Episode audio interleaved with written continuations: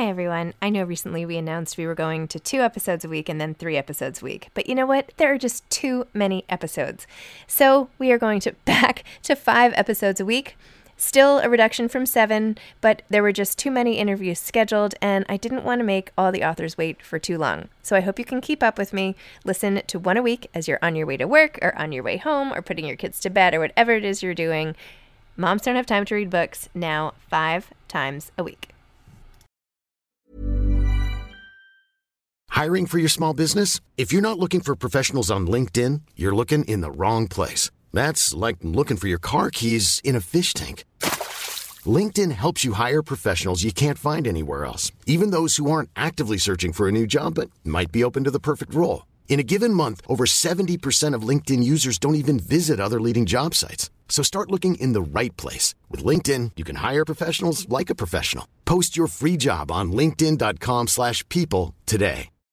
Millions of people have lost weight with personalized plans from Noom. Like Evan, who can't stand salads and still lost 50 pounds. Salads generally for most people are the easy button, right?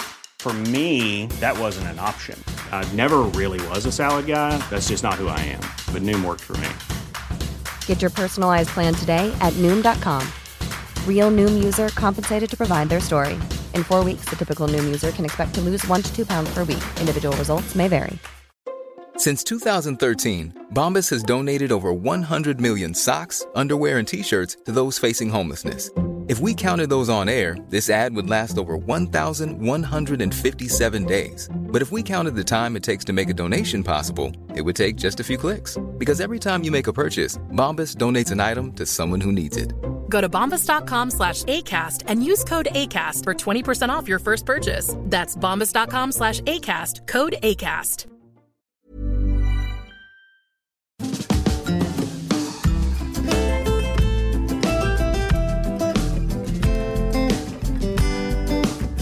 Hi, I'm Zibby Owens, and you're listening to the award-winning podcast, Moms Don't Have Time to Read Books. Please sign up for my newsletter at zibbyowens.com for updates on podcast guests and lots of live events. Today's episode has been sponsored by Tink.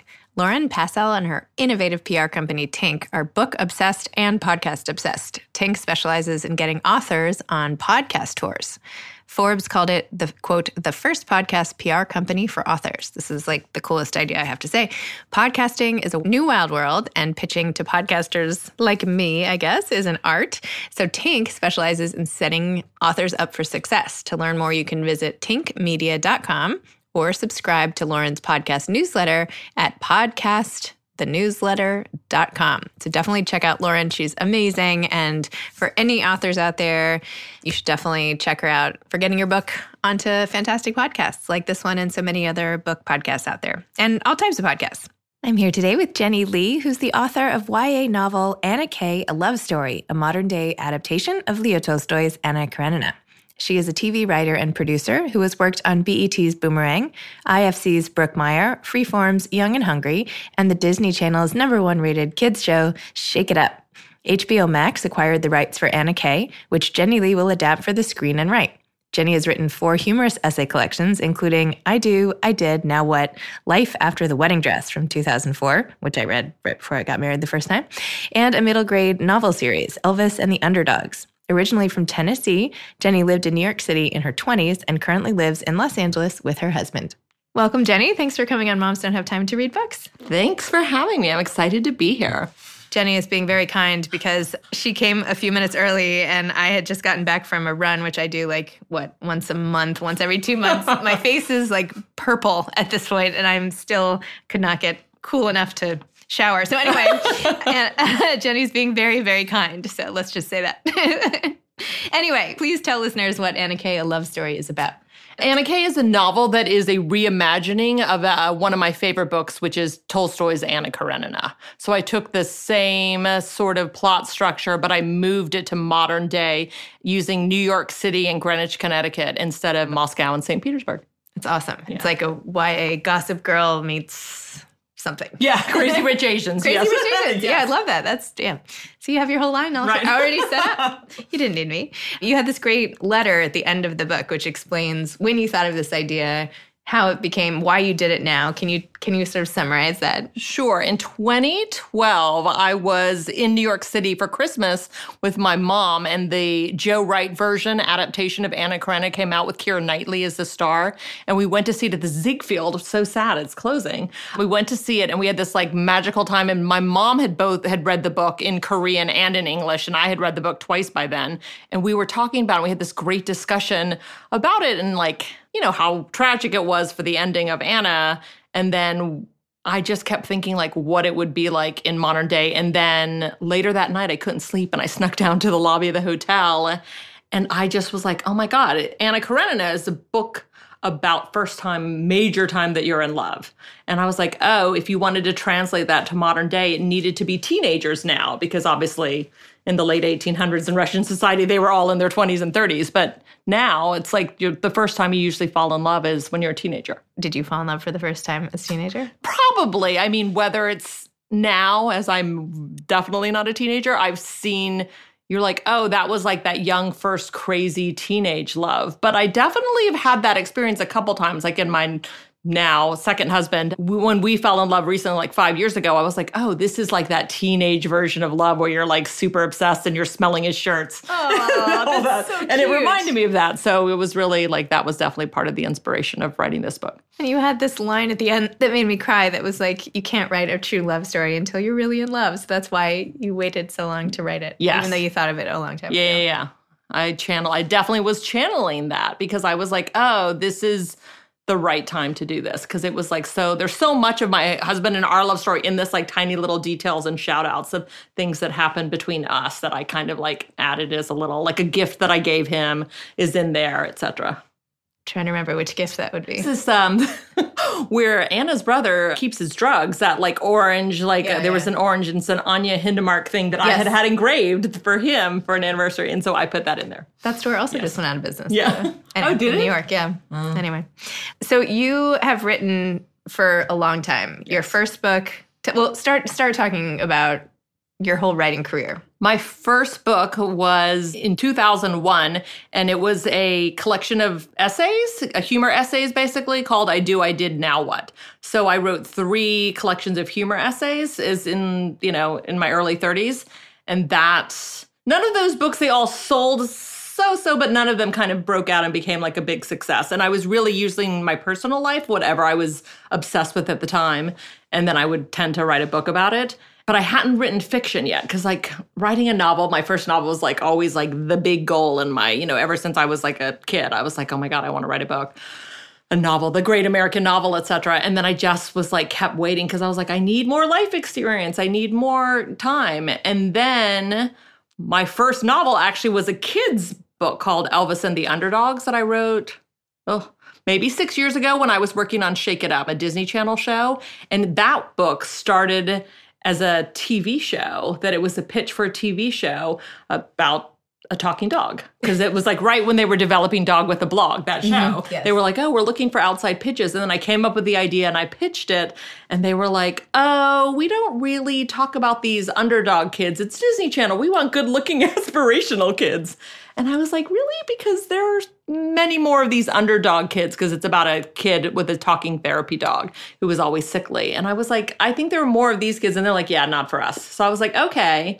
But then I was like, oh, it's such a weird idea to have this idea and come up with all these characters that you love and put it in a drawer somewhere. So then I was like, I've never written a kid's book before.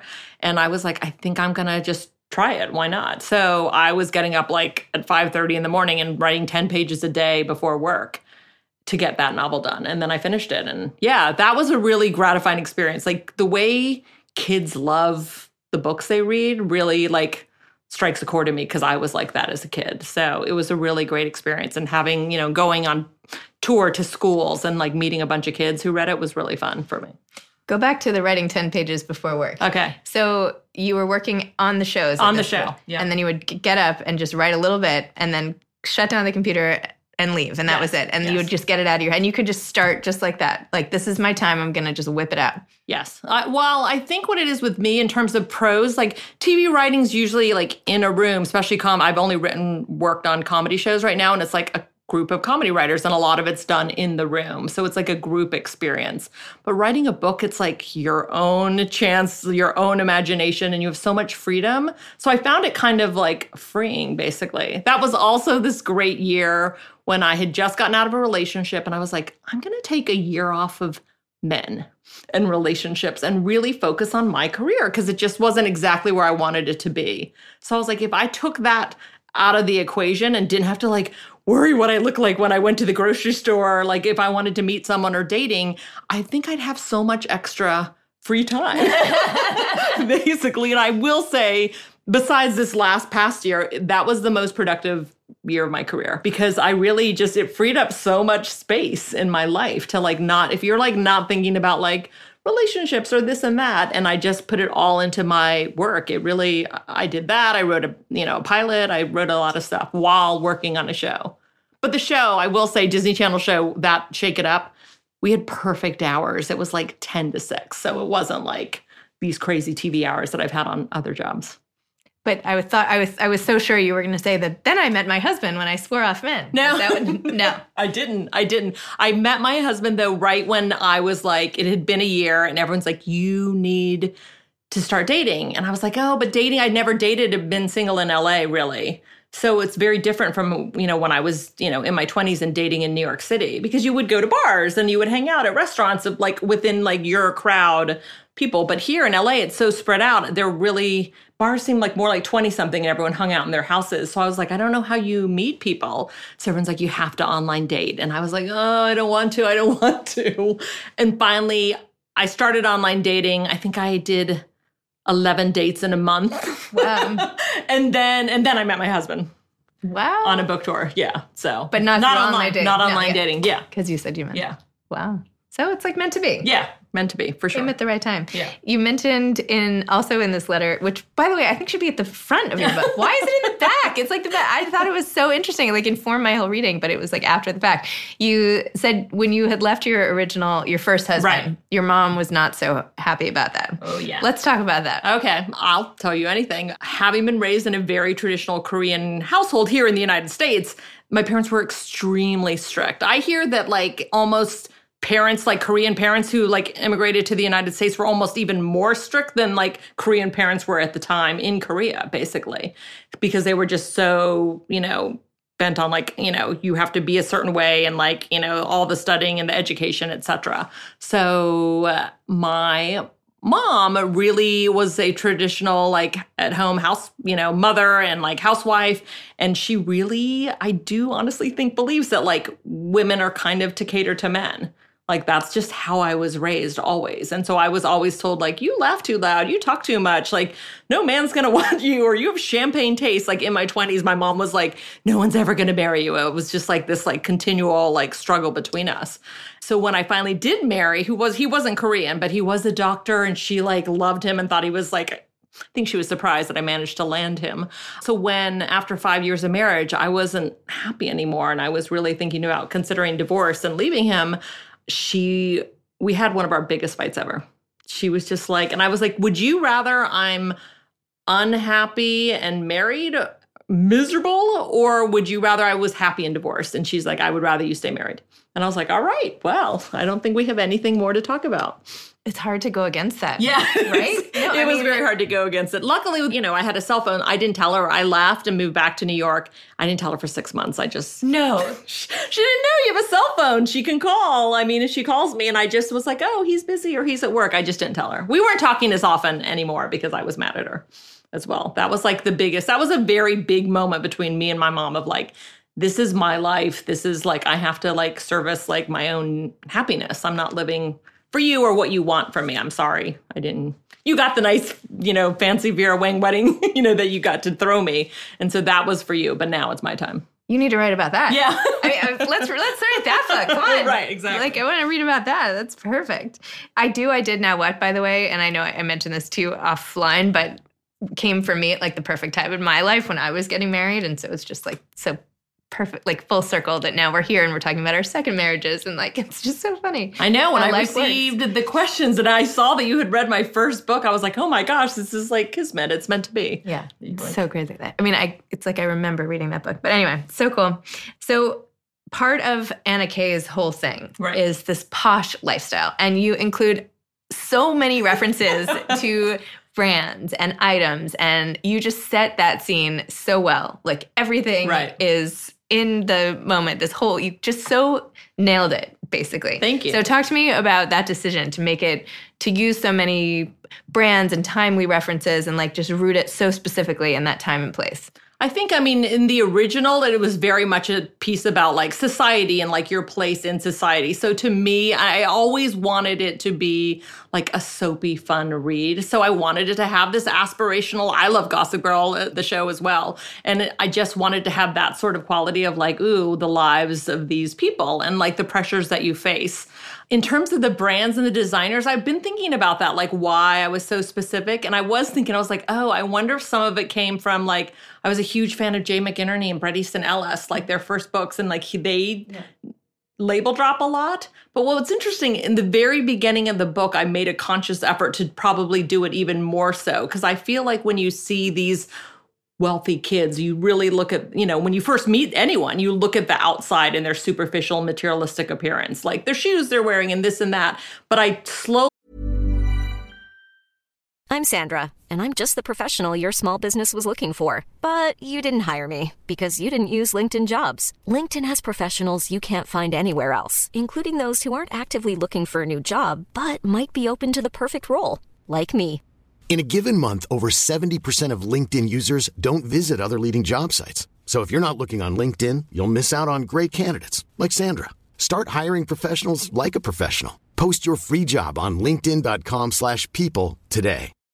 Millions of people have lost weight with personalized plans from Noom, like Evan, who can't stand salads and still lost 50 pounds. Salads generally for most people are the easy button, right? For me, that wasn't an option. I never really was a salad guy. That's just not who I am. But Noom worked for me.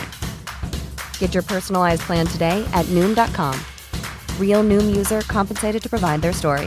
In 4 weeks, the typical Noom user can expect to lose 1 to 2 pounds per week. Individual results may vary. This episode is sponsored by BetterHelp. Sometimes we all have stuff we need to get off our chests. Even if we don't think it's interfering with our daily life, there are some things you just haven't processed, be it grief or trauma, eating disorders, anything. It might be time to work on those things, and I have a solution for you. Therapy. Online therapy by BetterHelp. It's designed to be convenient, flexible, and suited to your schedule. I took the brief questionnaire online where there were, 20 questions. It didn't take long at all, maybe 3 minutes. And then I got matched with a therapist who could help me work on whatever. I picked trauma because even though it happened in 2001, I am somehow still not over the loss of my friend on 9/11. And it is what it is. BetterHelp is going to help. And I am so excited, especially because with my special code, instead of $80 a month, it is 10% off, $72. A month, which is so much less than traditional therapy, and you'll get a perfect therapist for you. There are 35,000 therapists to choose from, so you'll find the right one. Get it off your chest with BetterHelp. Visit BetterHelp.com/MomsDon'tHaveTime today to get 10% off your first month. That's BetterHelp, HELP.com/MomsDon'tHaveTime. As you go through the book, started to drop out the designer labels and stuff as you got to know the characters, because I wanted it to be like, oh, when you first meet them, you think they're rich and perfect and have these wonderful lives because they're rich, but it's really not the truth. Like, until you get to know a person, then you can kind of drill down and realize that they have the same sort of teenage issues that every teenager faces. I mean, you know, under a different magnifying glass and with different pressures.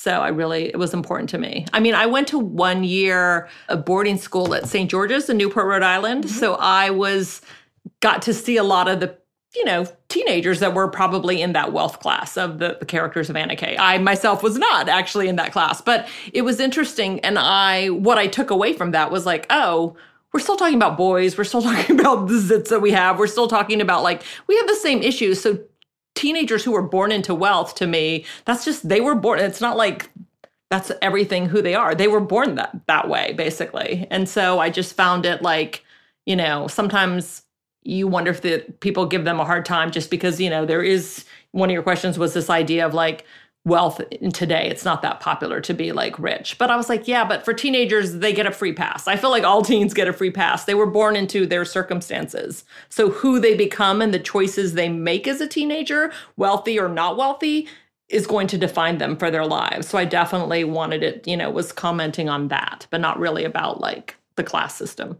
So when does the free pass expire? At what age, like, do you not get the pass anymore?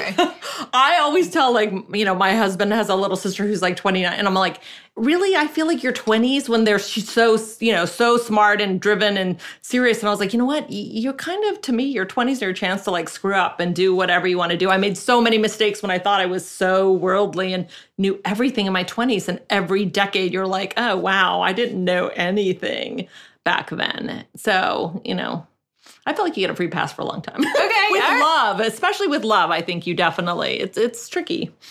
Love and relationships. I feel though that, I mean, not to say you're not giving them a free pass, right, but I feel like there's a poking fun at this whole lifestyle in the book. You know what I mean? Like, not, you're not mean about it, right, but it's definitely like an, not exploitation, like an expose of like a certain class of kids. Yeah, I wanted to comment a little bit about it. And I mean, I really wanted, like, there's a Dustin character who's Levin from the original, and he's really an outsider status where he is Black, adopted, but raised by Jewish white parents. And he's probably the one who's the smartest in the moral center where I gave him the freedom to comment on it because I feel like you need to be able to have a voice in the book to say, you know, it's crazy the way you live. But I feel like if you're a teen and you were raised that way, do you know it's crazy? I mean, because that's kind of the world that it can be very a sheltered existence. Like we're there at country clubs with other people who are of their same, you know, wealth level. Do they know it's that? It's all about perspective. I feel like when you're a teenager, until you meet people from different backgrounds, you don't necessarily know that your upbringing was that different, do you?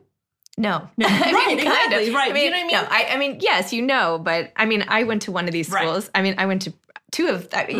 I mean, this is not so far. I mean, these were not. I'm not going to get into this. No, but I'm going to leave myself out of this. I think parts of it seem realistic, but these were not my people. Like, right. You know, I wasn't in like a. I didn't run like this with a fast crowd. I was more, you know, but anyway. Moving on. There was this part about Dustin, though, that he's just like, wow, look at how things work in the world. I didn't even know, right? Like when he was resistant about even going into this class of people, this whole situation. He was recruited to be a tutor for his friend when he was younger. And then he gets to see, like goes to a party in the beginning and is like looking all around like, wow, maybe I should enjoy it because maybe I'm not going to get back here again. Right. So there is also that part of it. And I feel like there's something to this book where you're like, well, I have to keep, right? Like, I might not get back in this again. Like, let me see what happens in this. I think there's just like, so I went to New York City at 18 for college at NYU. And I had grown up in Tennessee, like a small town Tennessee. So New York City was like the biggest change possible. So there, when you see like how grand everything is, and then you realize like how much money there is in New York City, you can't help, especially like, you know, teenager through your 20s, fantasizing and being like, oh, I wonder what, you know, there's a whole other part of the city that's going on around you that's wealth and connections and fancy things. And you just always kind of fantasize that about it. Because I mean, I was broke through most of my 20s, so working in book publishing. And so you just kind of are so interested. So to me, it was like, I just really wanted to show this like soapy hidden world of like, you know, where to them, like, you know, getting your first designer thing. That's just like, that's just their lives. They woke, you know, their closet is filled with designer bags, where for me, I was like begging my mom through my entire 20s to like get my first Prada purse. I was like, please. My mom would be like, it's more than your rent. And I'm like, I know, but if you want me to find a husband, that's what I'm saying. FYI, I did not grow up with my closet full of designer purses. Just saying that was not my experience in the slightest. But anyway, that's so funny. So so you're turning this into now a series with HBO Max. Tell me about how that's going.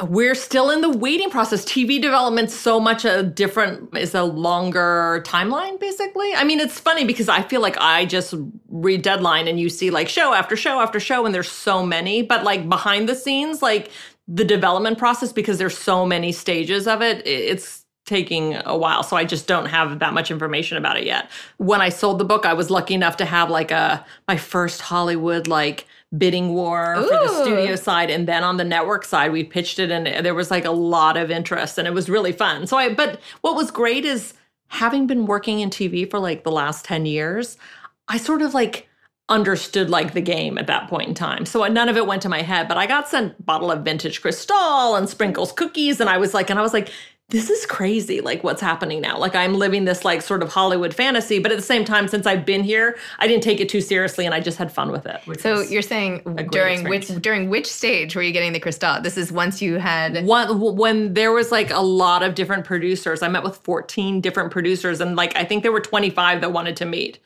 As soon as like the book got announced, it just was like a feeding frenzy. And so I spent 3 weeks meeting different production companies and talking to them about like, you know, what their ideas were. And I could always tell, like, that in Hollywood, a lot of the assistants read the books, basically, for their bosses. Because a lot of the assistants were always like, when they greeted me, they're like, oh, my God, I love the book and this and that. And then they probably wrote coverage. But I could tell in the meeting which producers had read the book themselves based on the conversation. Huh. So it was I really took my time and was very careful with this process because it's obviously, you know, this is the dream TV show for me to do because I'm an executive producer, I'm writing it. You know, I'm the creator of the show, so I really wanted to, like, make very sound, smart decisions. So how did you pick your final producer? You know, it's interesting. I met with, like, when it was narrowed down to, like, the last group of four and they were connected with different studios, you know, that they were all sort of vying for it. I really was, like, looking for people. I'm like, oh, I'm going to have to work with them. A TV show could last for knock on wood, like 4 or 5 years.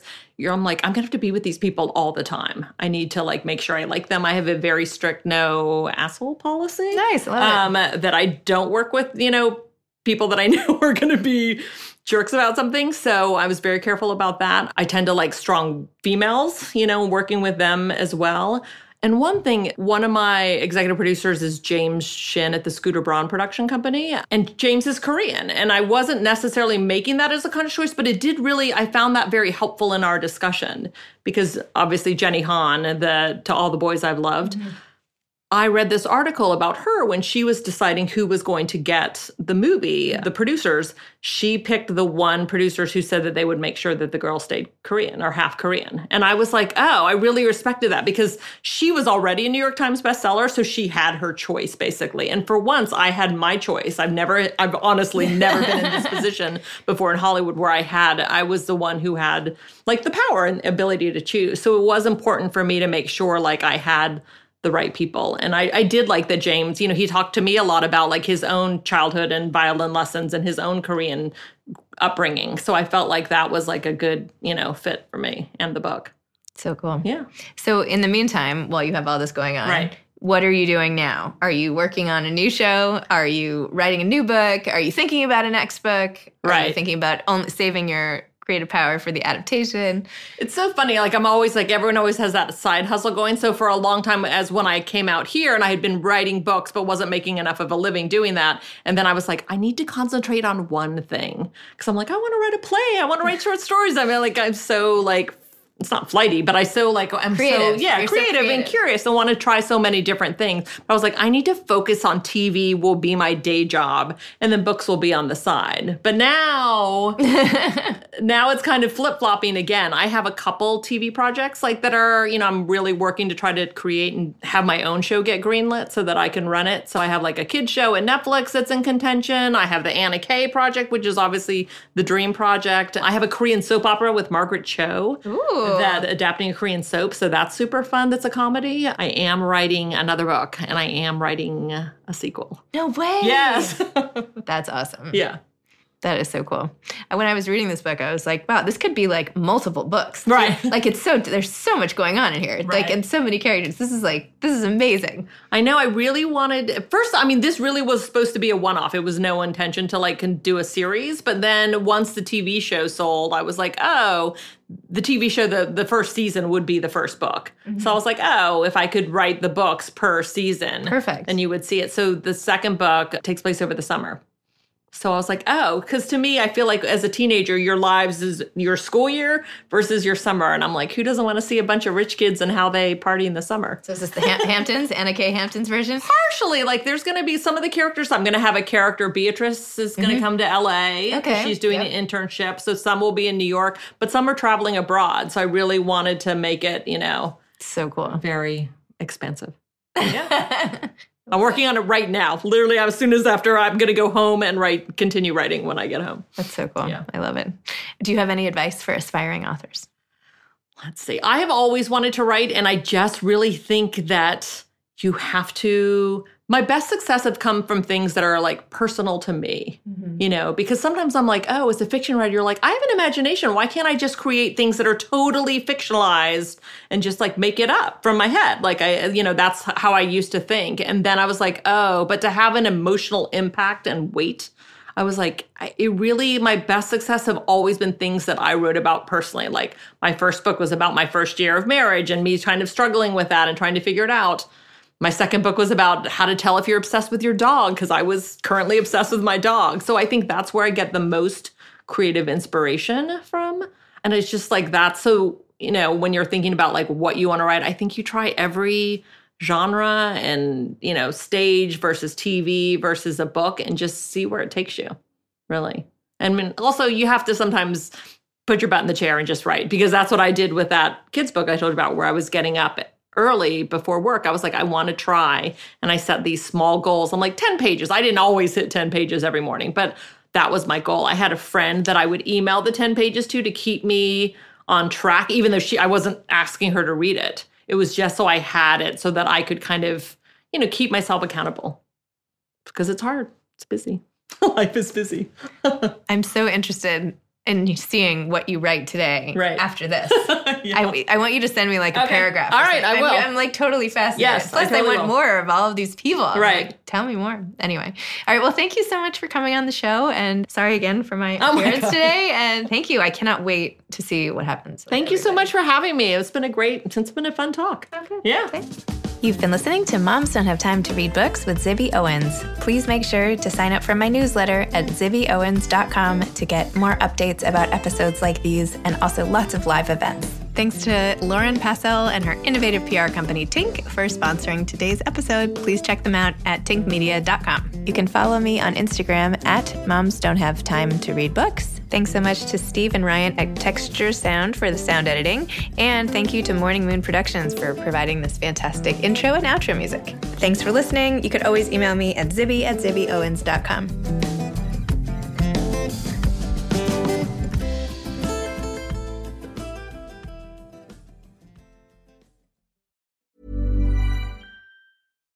Hi, I'm Daniel, founder of Pretty Litter. Cats and cat owners deserve better than any old-fashioned litter. That's why I teamed up with scientists and veterinarians to create Pretty Litter. Its innovative crystal formula has superior odor control and weighs up to 80% less than clay litter. Pretty Litter even monitors health by changing colors to help detect early signs of potential illness. It's the world's smartest kitty litter.